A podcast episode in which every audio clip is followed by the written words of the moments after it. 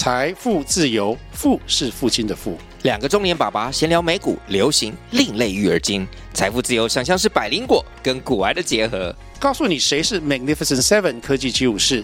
你该买瘦瘦比双巨头吗？从马斯克到泰勒斯，从华尔街到好莱坞，我们都追得上。新的一年听新的 Podcast，让我们一起财富自由。富是父亲的富哦。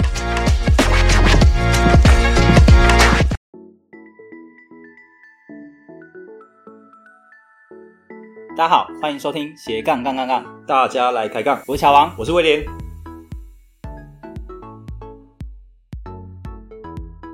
这个节目主要是分享斜杠人的大小事。我们希望透过不同斜杠人的访谈经验，让杠粉们获得更多的斜杠灵感，不再被单一职业、单一收入给绑架，进而获得更自由的斜杠人生。毕竟人生只有一次，为什么不斜杠呢？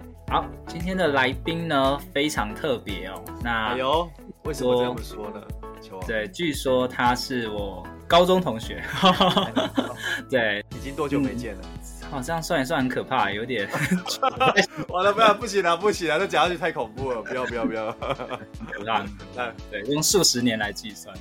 数十年载了。他，我先简单介绍他的他背景哦，他是大概在国中就开始在写作了。哦，那时候就是写一些短文。他在二零一二年的时候，听说他开始写一些长篇的小说，还有在呃 BBS 站的呃 Marvel 版发机。那现在呢，他也出了两本书，所以今天特别邀请到他来跟我们分享一下哦。那接下来就让我们热烈欢迎今天的来宾阿九。哎，大家好，我是阿九，嗨，欢迎阿九，哇哦。对，我们刚才聊了一下，真的是非常久没见了，真的非常久啊。还好大家都没怎么变，对，还好我们都还蛮年轻，一样年轻，嗯，因为我们离镜头都蛮远的，对，对对对，而且画质都没有调太好，对对对对，有点我们那个网络故意降频降速，对对对，其实其实我们是想说，等阿九开始出名的时候，我们再来找他。哎，结果呢？约约不约不到，那时候约不到，就跟 现在就有点忙了。其实最近因为哦，对，正趁他现在还可以接受我们采访，等到他越来越忙，可能就没办法了。希望可以到那一天 啊！好，那阿九可不可以先让简单的自我介绍，让听众大概认识你一下？哎，大家好，我我叫阿九，然后其实我的本名叫做王晨宇，就三横一竖王，早晨晨宇宙的宇。好，那。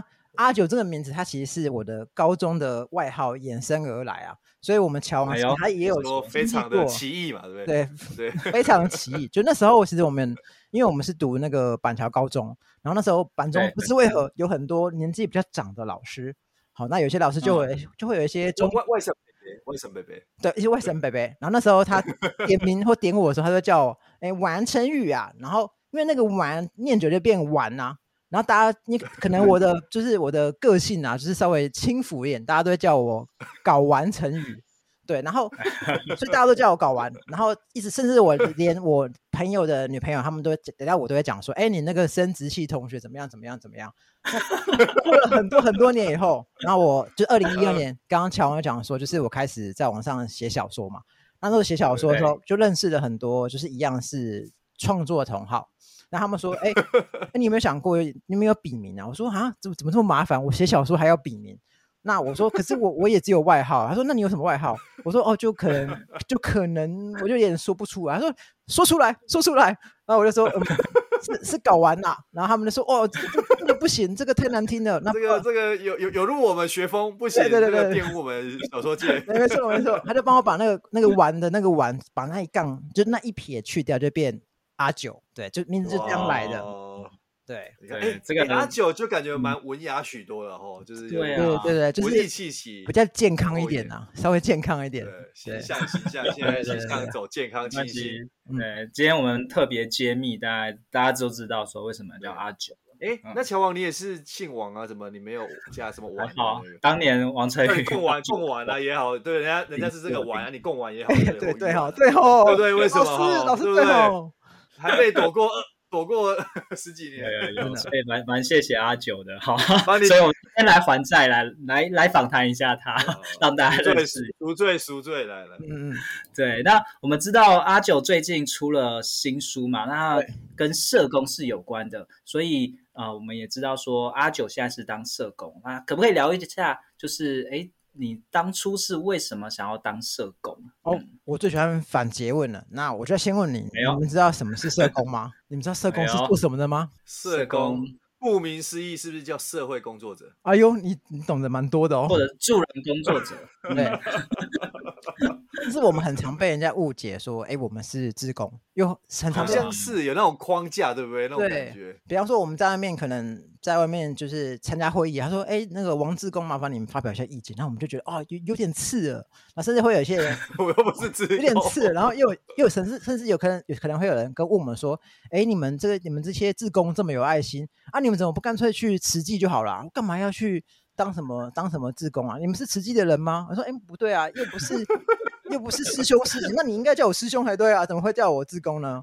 那就会有很多这种误解，甚至会很多人会问说：“哎、哦欸，你们这些读社工的啊，要需要读大学吗？你有大学毕业吗？”我想说：“哇，你在羞辱我吗？” 哇，点一啊，然后点过去还在倒退，有没有再点一次？真的，就就很很多不同的误解。那其实社工。说实在话，他就是社会工作者嘛，他是助人工作者。那确实他是需要读大学的哦，跟大家重申一下，我是有读书的，我是认识字的哦。我我我他册哦，对，国家认证对不对？国家有认证，国家认证，教育部有认证，对对。啊，现在还要考得上才行。对，要考，就是应该说是其实没有考不上也可以当社工，那就是社工员啊。我们是。师字辈，像外面有外送师嘛，啊，我们就是社公司这样子。哇，level 就 level up 的，你看升级不一样 听起来很厉害，但是我们薪水其实也是不太高啊，所以所以就很多人就会问我们说，哎，那你这样一个月有三万块吗？你这样一个月有没有三万五之类的？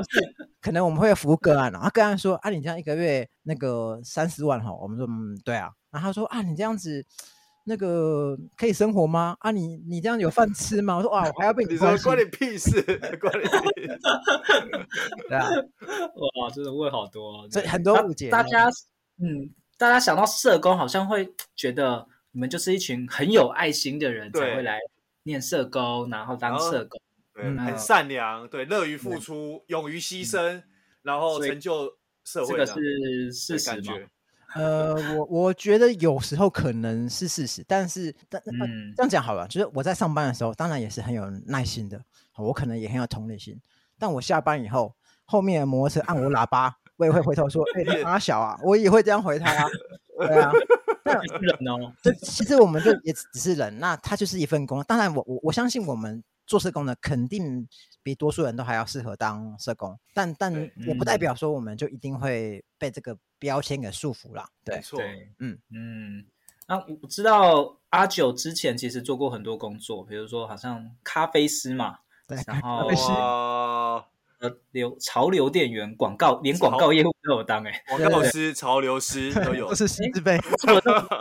为什么你最后还是会选择社工啊？蛮好奇的，感觉是绕了一圈，对不对？对，因为其实刚刚刚讲很多工作都是我我大学的打工，就是我我觉得我大学的时候花很多时间在在摸索。比方说，可能我我试过非常多不同工作，可能在刚刚讲的，可能我在西门町有顾店当潮流店店员过，然后比方说可能也也在冲咖啡，然后。冲打工工读照，老板问说：“哎，你要不要干脆直接转正职啊？我看你都没去上课，你干脆来我这边上班好了。” 他说：“你会不会被当啊？”还好，我算是蛮会考试的，所以没有被当。哇，对对对，厉害厉害。但但这样绕了一，应该是同学。但这样绕了一圈以后，我觉得就是社工，其实我觉得我还蛮应该说是我们人自然会去选择去选择我最擅长的工作嘛。那我觉得社工是，我觉得蛮，我觉得我做社工蛮快乐的。然后我觉得我做的也还算蛮得心应手，然后算做的蛮好的，对，所以才会一直当社工下去这样。Oh, OK，所以是因为比较擅长，然后也不讨厌，然后就往这个领域走。对，不讨厌是重点，是重点是我我蛮不讨厌这个工作。对，虽然他有、嗯、说你早上起来你是很排斥，对对啊，你是开心的。对啊，当然有一度有排斥过，就是刚上刚当刚当上主管的时候，有段时间很排斥，因为压力很大。不过。就是就是像小时候读书讲嘛，就痛苦会过去，美会留下啊。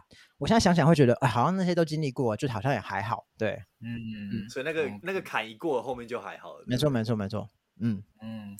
那其实也蛮常听到，呃，很多人会说社工是很辛苦，那到底多辛苦？然后刚才有讲到，有些人可能会觉得社工的薪水好像也不多，到底是？事实上是如何？他事实上，他都市传说，都是传说。它确实是不高啦。就是我打个比方，就你去看你家附近的五十岚，他会跟你讲，哎，就是真正职员工，薪月薪三万五。但其实我们社工多数的工作，其实他政府后来有明定这个薪资，其实就是三万五。那你你就会觉得，哎，那我读大学四年，我做的工作，我可能也是朝九晚五，然后甚至可能也是偶尔会加班。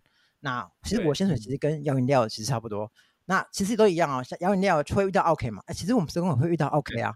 比方说，我们个人可能看到我们就会说、嗯、啊，你你来你来找我干嘛啊？你又不能给我钱，你你你你你来干嘛？你走开走开走开走开。那甚至他可能会骂我啊，甚至我也被个案骂过三字经啊。他跟我要钱，然后他说他觉得他需要补助，但事实上我我从旁得知，因为他拿他都拿补助去买酒喝，甚至去、嗯、去去摸摸茶。但他就觉得，哎、欸，他钱花完了，他就跟社工要，他觉得，哎、欸，我们是政府的人，那跟我要钱天经地义嘛。但我就发现说，哎、欸，不对啊，我当然要，我等于我是等于是政帮政府来把关嘛。哎、欸，你应不应该拿到这个补助？那我发现到，哎、欸，他其实滥用补助，那当然我会 say no 嘛。那他就会骂我，他就是想非礼我老妈，啊，这我很生气啊！怎么我妈你这么大了，他他他也是有贞操的啊，怎么可以这样子，对不对？乱来，对乱来，对啊，确实我你看我，而且我们还被投诉哦。我那天我那天被他骂三字经后，他还跑去找议员投诉我，说我不做事不给他钱，对啊。哇，那你看我一一个月三万五，然后可能今天那个个案民众会骂我，长官也会骂我啊，他可能。像我们大家不是很常听到长照悲歌，就是可能哪、哦、哪边有什么案件，然后可能变成不管是干尸还是阴尸，就是他就说，哎，你们真的社工不关怀。可是其实你看，我我们社工一个县市可能就上百个社工，那像以我做身身心障碍来讲，可能可能基本上这一整个区，可能综合整个土城等等一整个区，可能就三四个社工，而我要 care 这样上千上万个服务对象，很难完全涵盖住啊。但出事他就说，他就怪我们啦，他就说我们社工杀人啊，对啊，所以确实是有很多不同的压力啊。不过刚刚讲的都是比较负面极端，确实还是有些很多服务对象是还是让我们感到很很很感很感心的。比方说，我们可能辅导一个个案，辅导了可能半年一年，他后来脱贫，甚至他可以独立自主，那其实我们会也会很有成就感哦。我蛮感动的哦。对啊，不过很可惜，就是我们社工留不太住人了。像刚刚讲到。一个个案，他脱贫可能要三五年，但因为我们社工刚刚讲的薪水不高，然后又很辛苦，又很常被骂，可能三五年社工都已经换过两三个了，也不一定，所以留不太住人，所以也很可惜。嗯嗯嗯。那社工，嗯、呃，像你刚才有提到说，有些可能是比较贫困的，然后或者说爸爸会酗酒的，大部分你们会照顾的是哪些人？可以简单说明一下，让我们比较有概念吗？因为像社工发起分很多领哦，我这时候就讲就讲一个历史脉络，到底为什么会有社工？就是讲实在话，哎、对，讲实在话。哎呦哎呦哎呦！其实社工这个产业最开始其实是来自于可能呃资本主义开始兴盛，大概是一六零零年左右。当你今经济发展越进步，就开始会有贫富差距嘛。当有开始的，对，对，没错。他就是资本主义开始，资本最开始就开始会有人可能没钱吃饭或没没没有钱去找地方住，就开始会流浪街头等等。所以其实我们最开始我们社工的服务对象其实是这样讲好了，个案它其实就是资本主义的呃副作用。资本主义下来以后，就开始会有穷人。那当这些穷人或者是弱势族群，久而久之，它就会变成可能变社会问题嘛。当一大群人流落街头。没地方住，他们可能会产生很多不同问问题。今天不管是疾病啊、闹事啊，对，也有可能。那开始政府就想说，那不行，我今天不可以，就是我要解决这些社会问题。所以刚开始他会颁布法令，甚至是用宗教力量、自工等等，就是去解决这些问题。但解决一段时间后，发现，哎，不行了，我今天不能光用这些教会或慈善社工、慈善志工的资源，那我势必要发展，比方说学科嘛。就会有社会工作的这个学科出现，所以大概是距今一百年前的时候开始有社会工作的这个学科，但是过了一百年，大家还是误认为我们是自工，对，没错，没什么太大进步，对，哦，原来是这样子，对，所以大概比较可以清楚知道这个脉络之后，就会比较知道社工跟志工到底差别在哪边了。对，那这样的标签其实也是因为你啊就有充分体验到，所以。在你这这本书里面也有，就是讲到说，社工跟身心障碍者身上被一些贴满了标签嘛，不管是你自己还是你照顾人，其实都会有所谓的标签。那这个标签到底是什么？不管是社工或是身心障碍者身上，然后哪些是被误解的标签，可以跟我们分享？我先来说明一下这个标签，因为这个标签其实是一个比较广泛的、中性的用词，但其实所谓标签应该是指污名化。嗯、那有什么污名化？我们可以简单举个例子，比方说。呃，我我们都知道，就是现在我们大家都有读过书，好、哦，所以我们不可以再讲 原住民是呃环纳或陈环纳，对对，这就是很 很很带有贬义的词。那我们现在知道，哎，我我们要不需要称呼他们为原住民？那我们知道原住民朋友，然后我们不可以用 刚刚那些有贬义的词来称呼。可是很有趣哦，像过了这么多年，大家还是会用，哎，你是不是智障啊？或者是哎，他是用来搞自闭的？又或是哎，你是不是笑？哎，这种。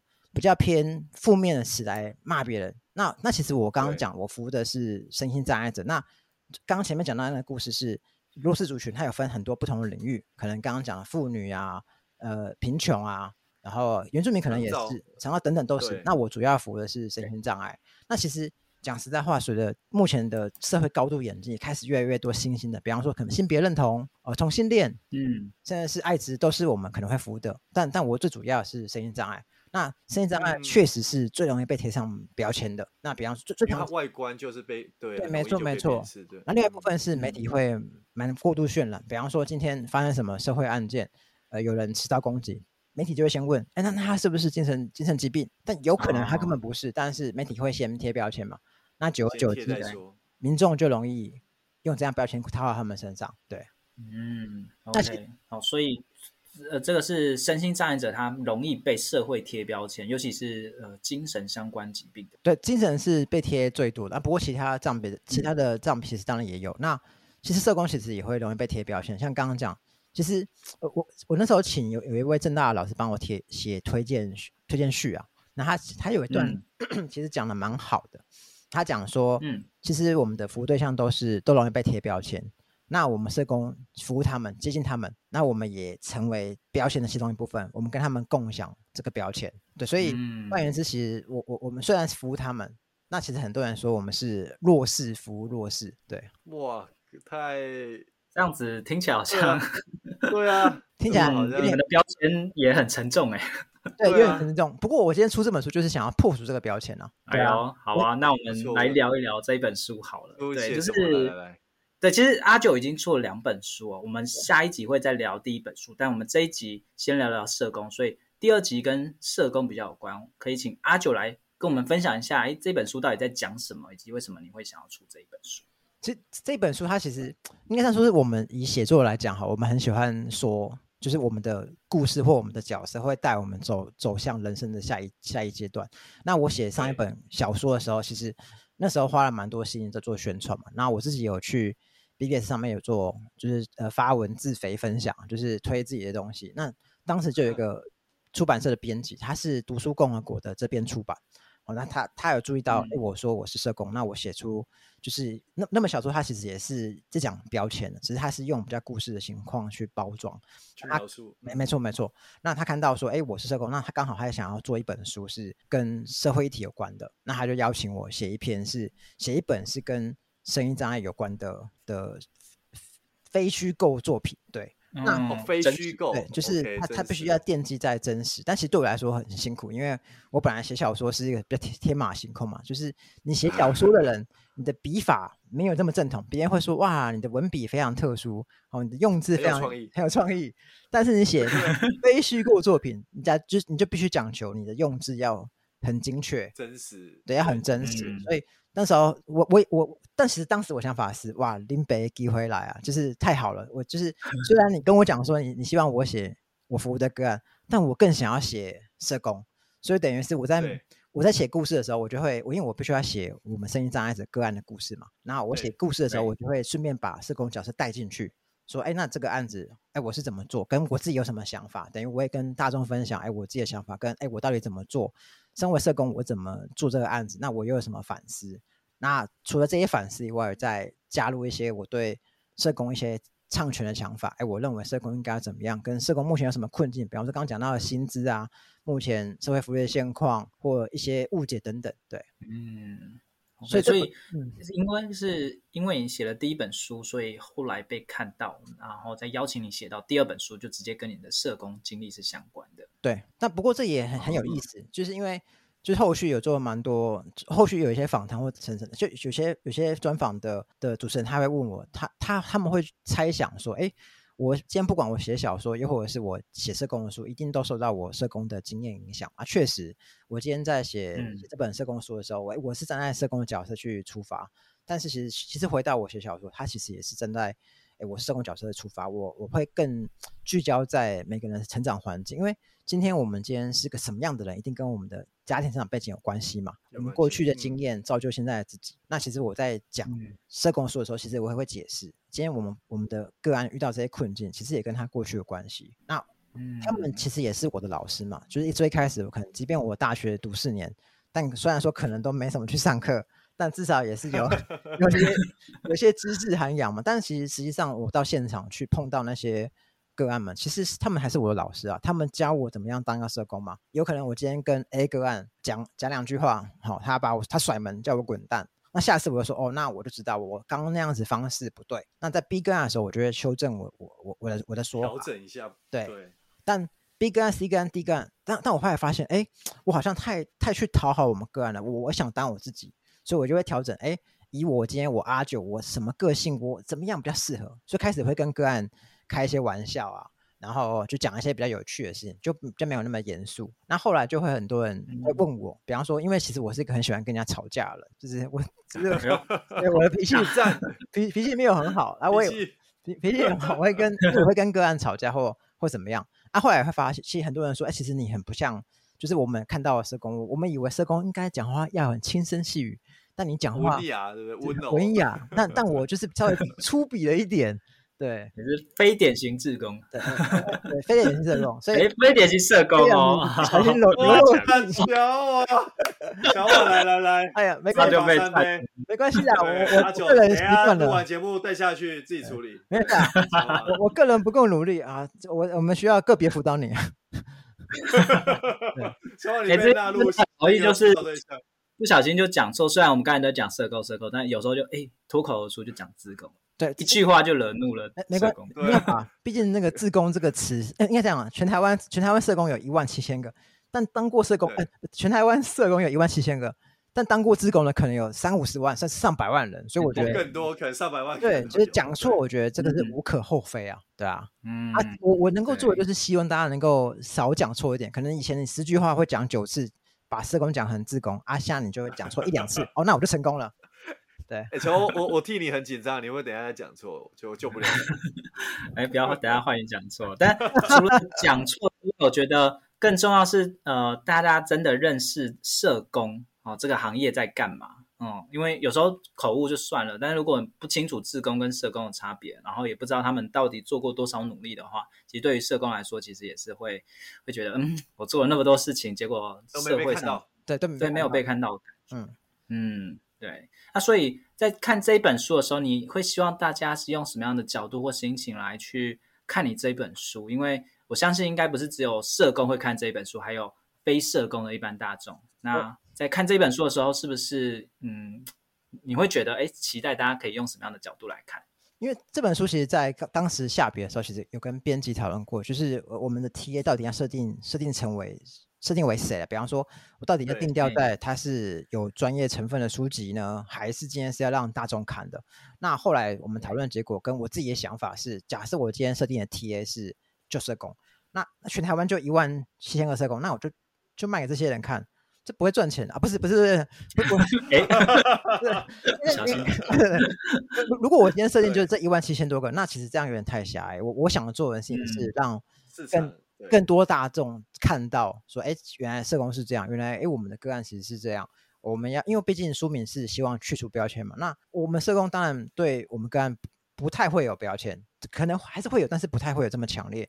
但是我既然今天要对大众说话，那当然我的今天不管我今天措辞跟跟我的内容，是我我基本上没有用任何专业术语，就是即便专业术语可能以前我们讲两个字，那我觉得可能花到两个段落来解释那个专业术语是什么，对，会花蛮多时间在解释。嗯、然后另外一部分，编辑也问我说，就是诶你你会想要卖惨吗？就是因为毕竟很多这种社工的书都会卖惨，就是以我们社服来讲，我很喜欢卖惨，就是啊某某某某某某很可惨，就是贩卖我的惨，哦、对，对我在博取你的泪水，嗯、希望你捐钱给我。就是这种感觉，但其实多数的社服当然不是做这种事情。哦、但我我自己的想法是我我我相信，我们任何人就是陷入困境，我们要的其实不是要同情，我们要的是同理。假设我今天陷入困境，我我不希望你可怜我，我希望你能够体会我，我希望你能够站在我旁边，拍拍我的肩膀，拍拍我的背，但而不是说哦你怎么这么可怜？嗯、其实大家会这种心态，大家应该都能够理解。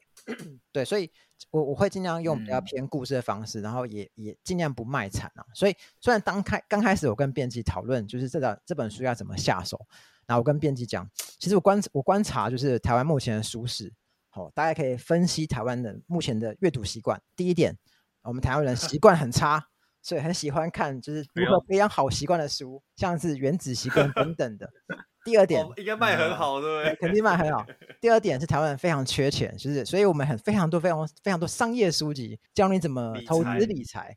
第三点是台湾人买一对对。第二点是台湾人非常喜欢被疗愈，生活真的是空虚乏味，就觉得冷，所以会喜欢这就是很喜欢那种疗愈型的书籍。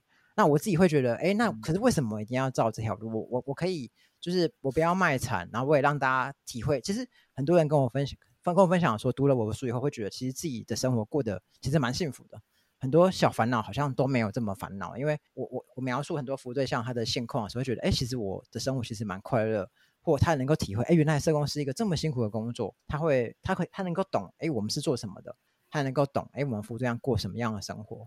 所以我基本上，他其实就是用故事去包装，对，加上我本来就是写小说的嘛，嗯、就是基本上掌握故事应该都还可以这样子，对。嗯，所以我相信大家在看这本书的时候，就像看小说、看故事一样，不会有什么样太大的障碍啦。对，就算你不是社工这领域的话，嗯，对，没错。那嗯，那我们也知道说，呃，阿九其实在你的工作领域上表现的还蛮好的哦。听说你曾经得到两届政府的社工表扬，哎，蛮好奇的，有些什么事情可以让你得到这样的一个荣耀？嗯，是因为有什么类似印象深刻的案例吗？还是说特殊事迹，对不对？哇，这应该蛮蛮难得到这样。对啊，全台湾社社工也蛮多人的啊。得得奖其实每个县市加起来，应该说有我目先后得不同奖。第一个奖是就是新北市等级，就是层这个层级的奖啊。另外奖是全国县市今年得的是就是那应该是绩优社工督导奖，它等于是管理职的奖啊。那其实我我个人觉得得奖这件事。嗯呃，你说难这样讲好，我们社工留不太住了，就是就像是一台公车，你越晚下车，你就会到总站。对，其实就是 某部分你可以这样讲，但但其实我个人觉得，我我我觉得我自己做社工，我我当社工的这个身份，我觉得我可能当的 就还 OK，我自己觉得当然还 OK，但当管理职，我自己觉得我算蛮用心的，因为就有一句话，我就讲的很好，是当你没有责任，你就会觉得自己不重要。当你自己变成是社工督导，变成小主管，你就会觉得啊，我那我就有很多下面的同仁要一起管理。那我我也会，因为加上我我又是做政府表案的，我们今天投一个标案，我就很怕说，哎，会不会这个标案没拿到，害大家失业，所以就会很兢兢业业。加上就是我们社工其实也会很讲求绩效。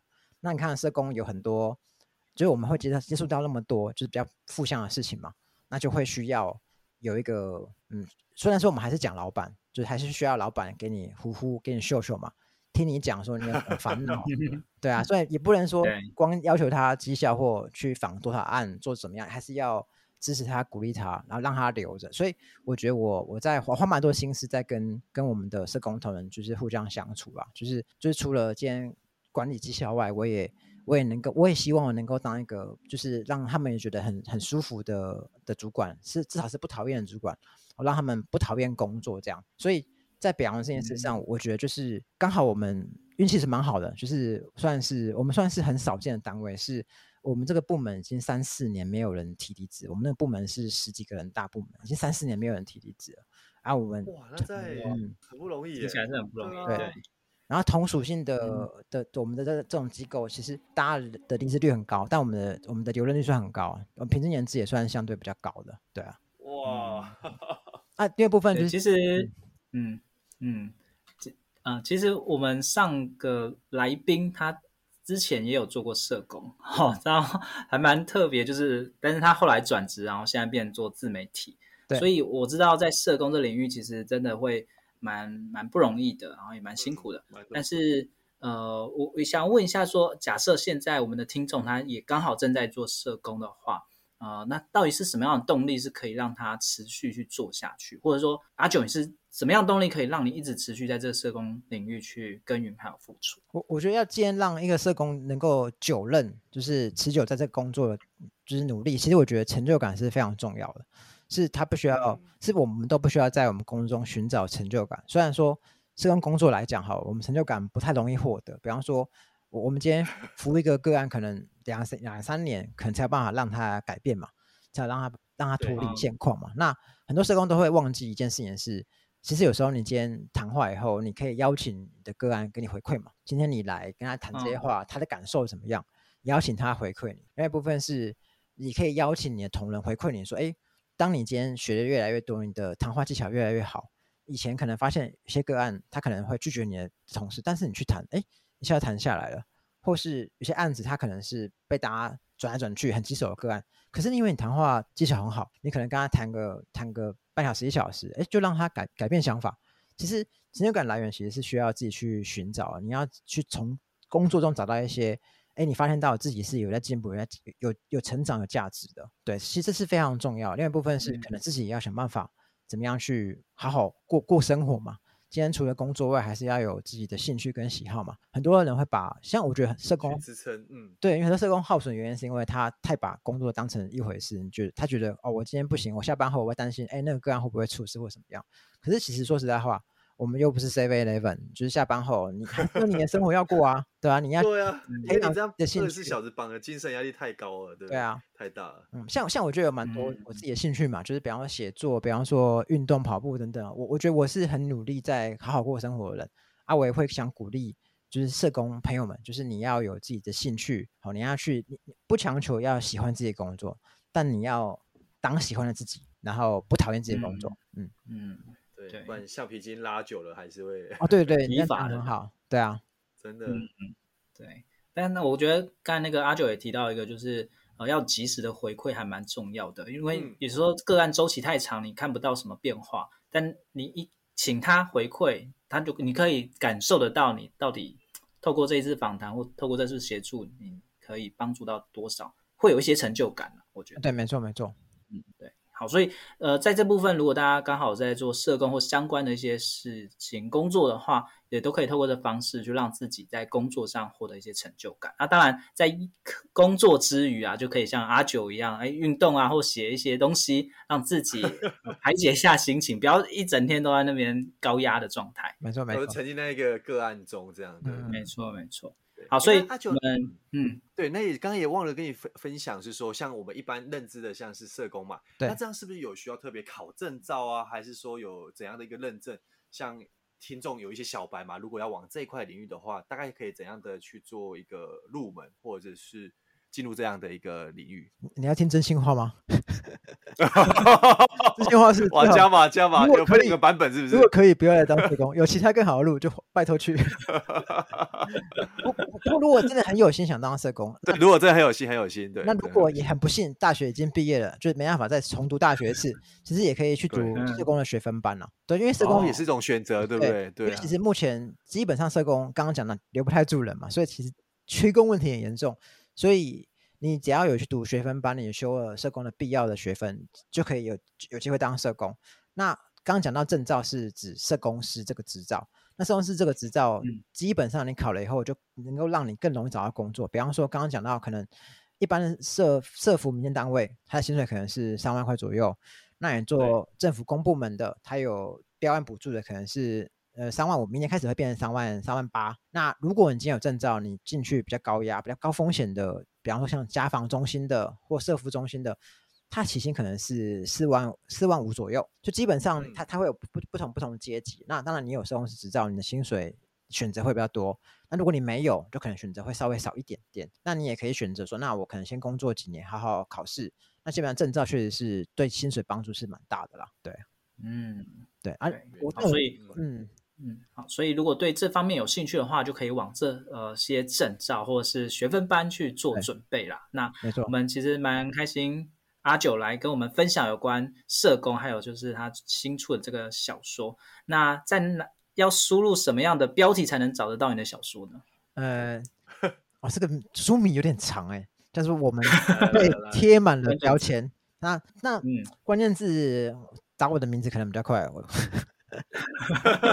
就打王晨宇啦，然后我们其实也会把相关的连接放在资讯栏位，所以大家如果想要更进一步了解社工还有这社工环境的话，呃，嗯，对，就欢迎直接购买王晨宇啊阿九的书哦，你可以看到更多像社工相关的一些个案啊，还有一些故事。对，好，那下一集呢，我们会再继续聊到有关阿九的业余兴趣，有写小说嘛？对，就是他其实最早是从小说开始。对，所以下次呢，我们会再好好挖一下，就是哎，在奇幻小说作家这个领域到底是怎么样开始，然后怎么样去哎发光发热的。好，如果对这一集有兴趣的话，千万不要错过喽！听完这期节目后，你觉得哪一个部分对你有帮助，或者印象最深刻呢？欢迎你在 YouTube 频道下方留言告诉我们，并且分享这集节目给你需要的朋友喽！还有，请大家记得追踪一下斜杠杠杠杠的 IG，我们会把这一集的精华重点以及来宾送给大家的一句话整理之后放在上面，帮助大家快速复习。IG 搜寻斜杠杠杠杠就能找到喽！如果你也想要发展斜杠，我们在脸书上有个。私密社团，你只要在脸书搜寻斜杠人交流区，就可以免费加入这个社团，和大家一起交流更多的斜杠大小事喽。如果觉得这一集的节目不错，也欢迎在 Apple Podcast 订阅以及五星吹捧，或者在斜杠杠杠杠的 YouTube 频道订阅、按赞、追踪，并且开启小铃铛喽。